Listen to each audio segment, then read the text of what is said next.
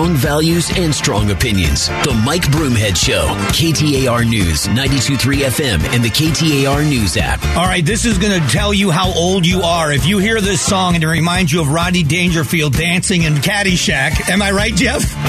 You are absolutely right. as soon as it started he playing, threw that money at the band and said, "Here, take some lessons." Oh, the the question he asked the judge's wife, which I won't say on the air, was no, hysterical. don't do that. what a great movie, man! It's so great to have a kindred spirit in the building like Jeff Munn. Um, I can't ever hear this song without thinking of that scene of that movie. Um, all right, after that trip down memory lane, let's get down to business. Um, we have to talk about the southern border, and I'm going to continue to talk about this issue because it, you can attack this from any angle. Anyone, and I mean this seriously, anyone out there that thinks that because we want a secure border. I'm going to go with me, I, not just people that think I'll, I'll speak for myself. That I want a secure border means a I don't want immigration. That's absolutely false. Um, that I don't feel for the plight of the people that are coming here. That's absolutely false. But what is happening at the border is incredibly dangerous. I just had this conversation yesterday, and I'm trying to remember who it was with. Oh, I was at lunch with some people yesterday, um, and uh, we were just talking about politics in general. And I said, "Isn't it interesting?" because the topic came up about this horrible story of the doctor that was hiking a bunch of hikers and one of them got lost he happened to be a doctor and lost his life hiking in the city of Phoenix, we shut down the trails uh, in Phoenix, the hiking trails during the hot summer, hot times of the summer in the daytime until it cools off in the evening. And we do this all over the city of Phoenix for two reasons. To protect hikers from themselves, because there are times when even experienced people don't realize how quickly you can become over, uh, can be overcome with heat. I've seen it happen. We talked about that yesterday at lunch for whatever weird reason. Um, I had a, a, guy that worked for me that had lived in Arizona for a very long time, young, healthy, strong guy, and uh, we had been working together for years. And he just out of the blue said, "You know, I'm, I'm starting to not, I'm starting to feel nauseous." So I said, "Get some water, get in the air conditioning." Within 30 seconds, his body was seizing up. His hands were seizing. His jaw was clenched. Uh, we had to call rescue, and they got water in him and they got water on him, and he ended up being okay. But we're talking about a parking lot in Phoenix where he was 50 feet from air conditioning and water, not tra- traversing the desert. So the first reason is we protect the hikers from themselves. But secondly, and still as important, we do it to protect first responders that have to go and make those rescues. So that's the rules. That's the law in Phoenix. Look what's happening at the southern border. There are almost 750 people have died this fiscal year, and there 748 is the total.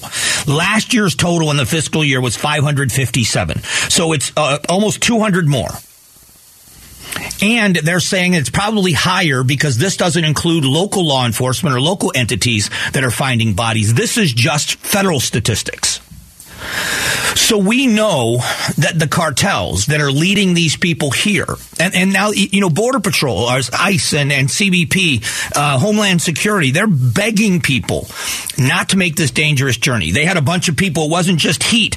They had a bunch of people, I think it was 10 of them, or nine, it was nine people that drowned trying to cross the Rio Grande where it had been swollen because of the flooding so this is this is not about xenophobia. It, this this tired old argument about the border that divides us about either you embrace people and care about people. No, I care deeply about people. You are ignoring what's happening at the border. Now, if you're if if your if your way of thinking of ending this tragedy is to just open the border, I think you're that's where you and I are going to disagree that we should uh, i think there should be a way for people to come here. You know we, we used to have a thriving guest worker program. This is something i've advocated for for a long time. There are so many jobs that people are not doing construction. I, I met with a construction company yesterday. It's a, a thing that I'm going to be speaking at uh, soon, and and uh, the great people uh, and been around this valley for decades and do a lot of work. And we were talking about construction, and I, I let me let me make a clarification here. I don't want to lump my opinions I'm giving you with theirs. These are not their opinions. I'm sure if any of them are listening, they "Don't say we're saying what you're saying." No, these are my opinions. But based on our conversation, there used to be a thriving guest worker program here. I want you to think think I've talked about this before. The huge housing crunch we have in Arizona. Back in 07, I think it was, 06, 07, when the construction world was booming, we were building 65,000 new homes a year in Arizona. We're not even half of that right now. We have the need. The market is there. We do not have the labor force. We could alleviate so many problems on the border if our federal government would get together and make a guest worker program for people. A lot of the people that are crossing the border illegally right now with false claims of asylum.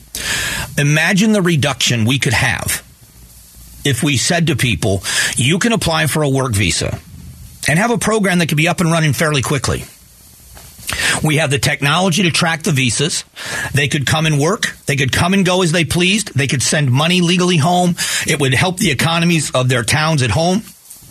They would be helping the Arizona economy. They would not be taking public services. They would have to abide by the law. If you break the law, then your uh, visa could either be suspended or revoked, depending on the severity. And then what we say to people here's the deal. If you don't want to apply for a visa and come and work in that fashion, if you come across our border illegally, if you sneak in and you're caught, or you apply for asylum and you're denied, you go to the back of the line for these visas, and you're you can't you you're no, you don't qualify for a year.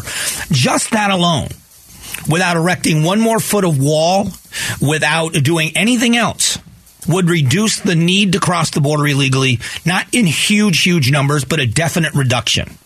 That could free up the uh, ICE and CBP to focus on criminals. But even if you don't agree totally with my solution, what we're talking about, what I'm talking about, are solutions. And we don't see anyone in the federal government talking about solutions we have this war going on among a war of words among amongst each other against each other. The governor's down in Yuma today looking at the um, at those storage container walls that are being built. But if we don't do something to rectify this situation, you are seeing hundreds and hundreds of human lives lost. You are seeing people t- uh, sold to slavery, forced into slavery, sex slavery. I mean, this is the, the southern border of the United States was named the most dangerous land crossing in the world. In the world because of the deaths at the border. And nothing is being done. It is uh, it's something that needs to be addressed, and I say it needs to be addressed very, very quickly. Coming up in a moment, the Anti Defamation League reviewing some educational content we're going to talk about, let you hear from uh, some teachers from around the country and uh, what they are doing in education that has people questioning the education system. All that's coming up next.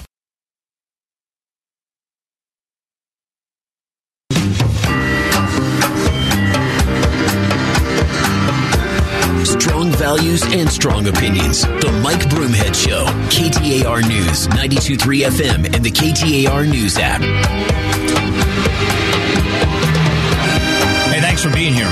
Appreciate it. I should I should use my Barry White voice. Um, uh, thanks for being here this morning. There is so much happening um, to get our arms around, and I.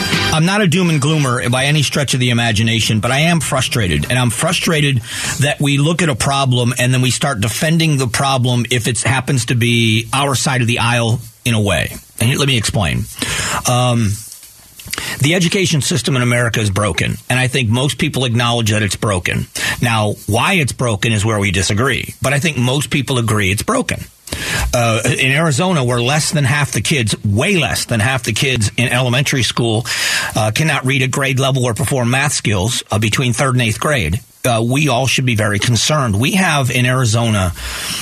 Uh, they're talking about all these semiconductor jobs that are coming here. How many people are getting these visas to come here from other countries because our children are not educated enough? That's not saying that they're not smart enough. They are not educated enough to do the jobs.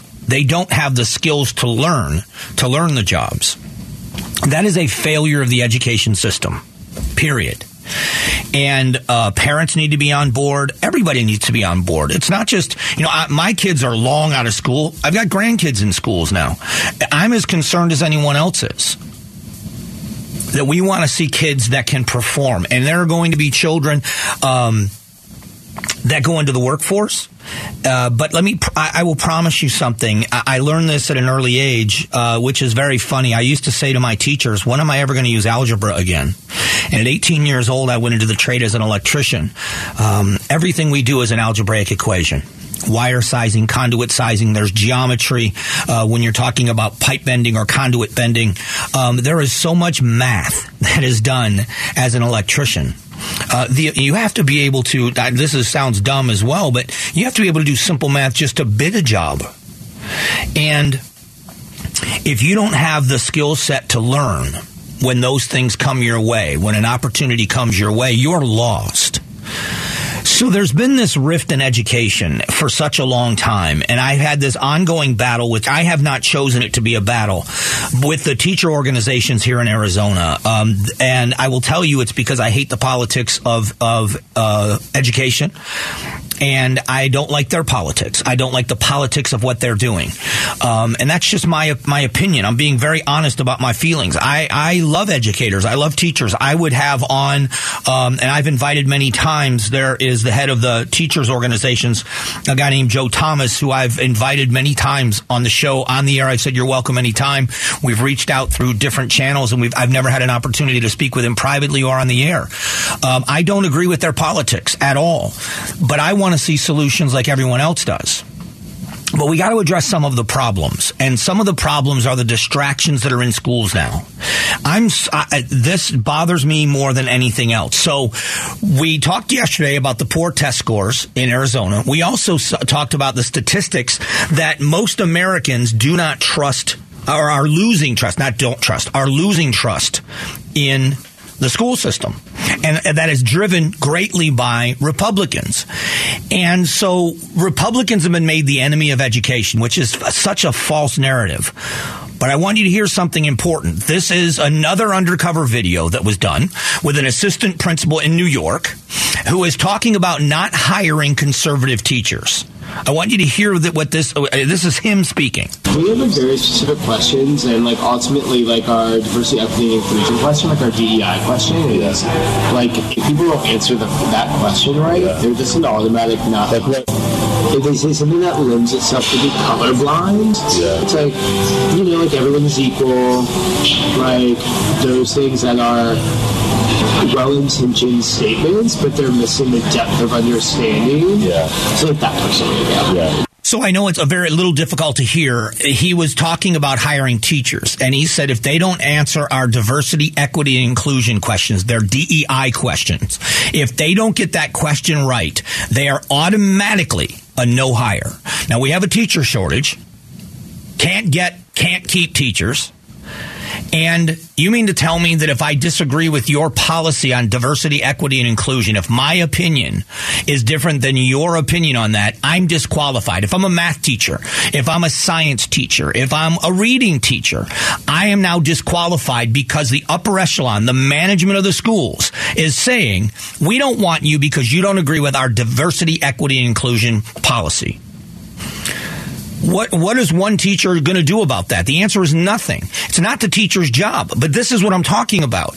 There is such a, a, a focus in an area that's none of the school's business. Now, there is a big difference between saying diversity, equity, and inclusion in our questions and how we handle things and fair treatment of people.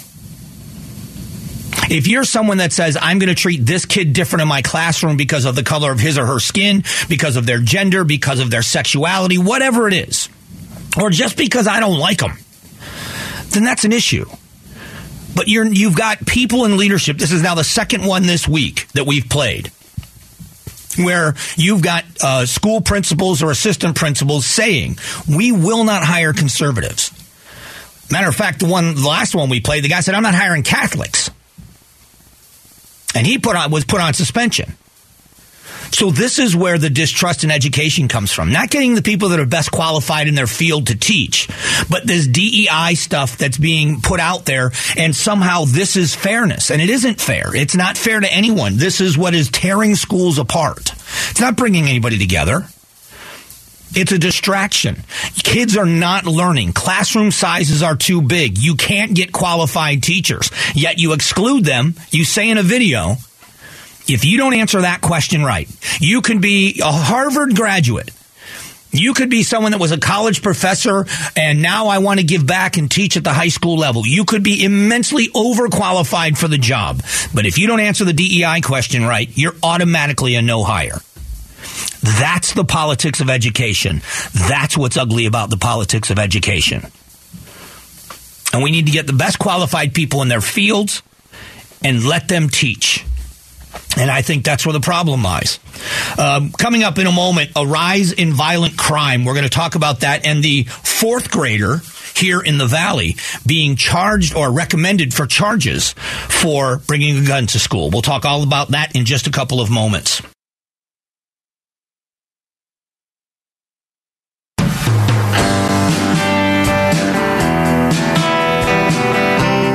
Strong values and strong opinions. The Mike Broomhead Show. KTAR News, 92.3 FM, and the KTAR News app. How do we deal with the uptick in violence that's happening across the country? I think there's some things that are counterproductive if you really think about them. Um, a quarter of U.S. adults, this is an NPR story, a quarter of U.S. adults fear being attacked in their own neighborhood, according to a poll. They found that uh, 25% of black respondents, 26% of Latinos, 36% of Native Americans, 21% of Asian adults, and 19% of white adults say they have feared someone might threaten them or harm them in their own neighborhoods. Um, the Canadian manhunt has ended as uh, one of the stabbers, the one that was on the loose that did just murdered all of those people, many of them indiscriminately, um, people they didn't even know. Uh, was found uh, dead, uh, self-inflicted wounds. Um, there was a kid in in Memphis, Tennessee, that killed four people, injured three others in a rampage that he streamed on Facebook. And um, there was a lawmaker, uh, a former lawmaker in Las Vegas, uh, Democratic lawmaker who was uh, outed by a journalist named Jeff German. And uh, this is the guy now that's been arrested for stabbing this guy to death in Las Vegas. And so we have this huge uptick in violence. Uh, uh and now this one really surprised me. There is a group in New York State called the Jew- it's a Jewish gun club. They are going to sue the state of New York for banning firearms in places of worship. That is just an oddly funny to me eh, because well, many people would say, "Why would you need a gun at church?" And the answer to that question, when everybody ever anybody asks me that, is I don't know. Um, but we do know for whatever reason, churches have been attacked by people with guns. I, it is foreign to me as well. But we've heard this over the years that it's happened. But it can happen anywhere. It can happen in a grocery store. It can happen at, you know, at a mechanic shop. It can happen anywhere.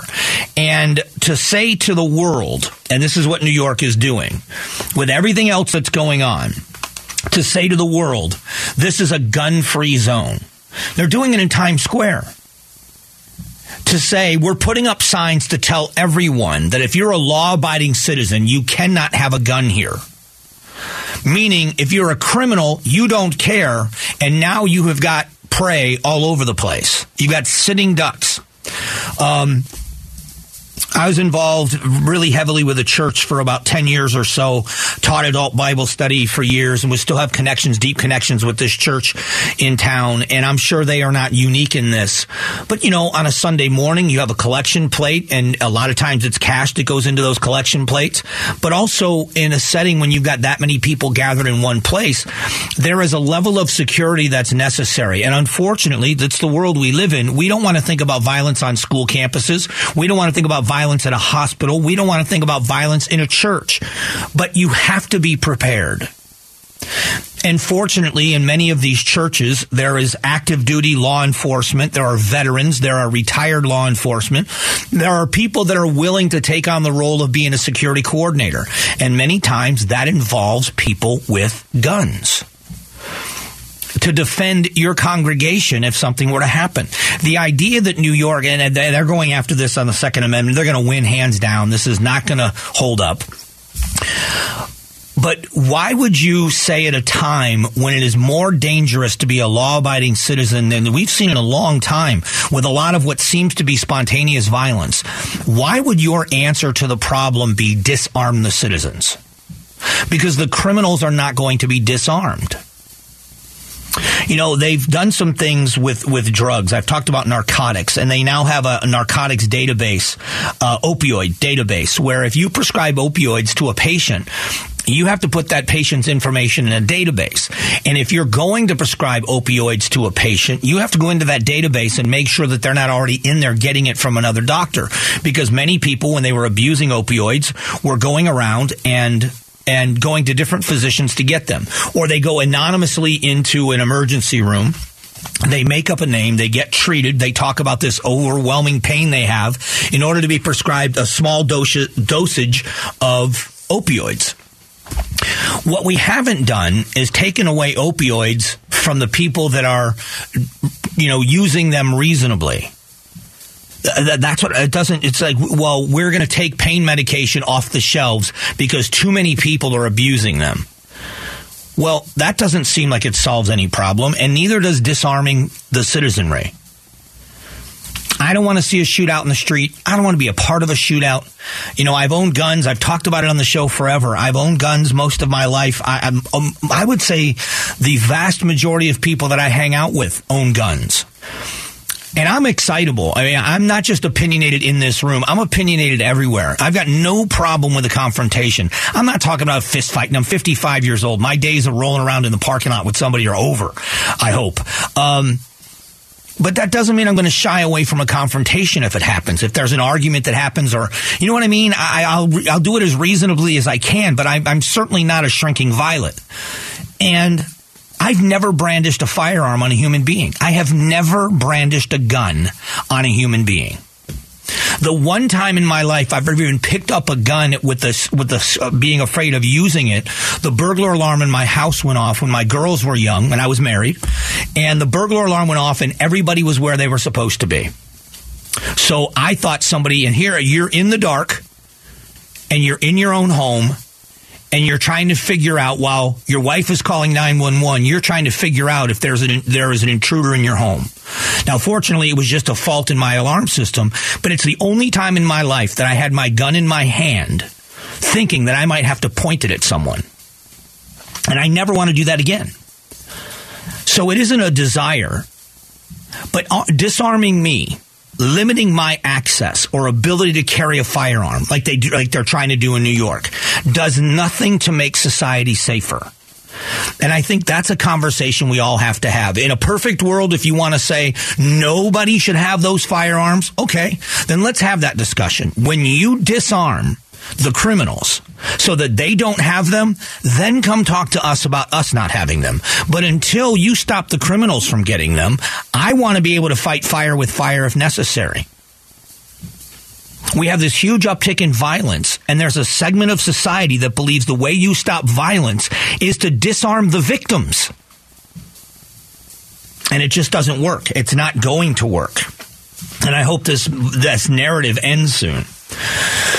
Probably my favorite story of the day. The most, I would say, the most, uh, the least in meaning, the least in repercussions, but the attitude you're going to hear in a moment with what an, what MSNBC host had to say is the most dangerous thing that the media is doing that they need to stop doing. I'll let you hear it coming up in just a moment.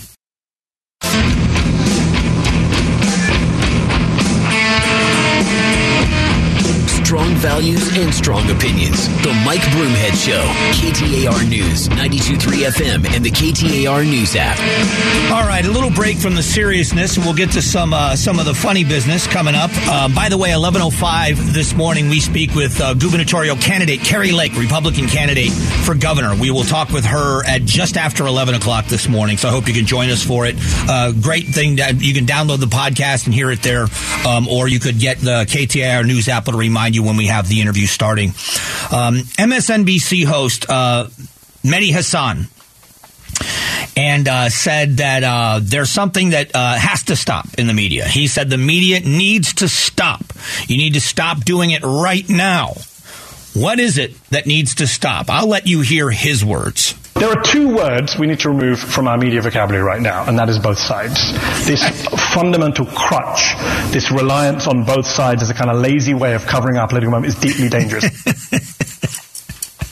Oh, you know what's funny about this is that I don't care where you align yourself politically, and I will be honest with you, I don't know where most of the people in this building align themselves politically, but I can tell you that I am surrounded in this building by people that are graduates from the Cronkite School, and to have a fellow journalist say we have to stop covering both sides, I imagine they have to be saying what.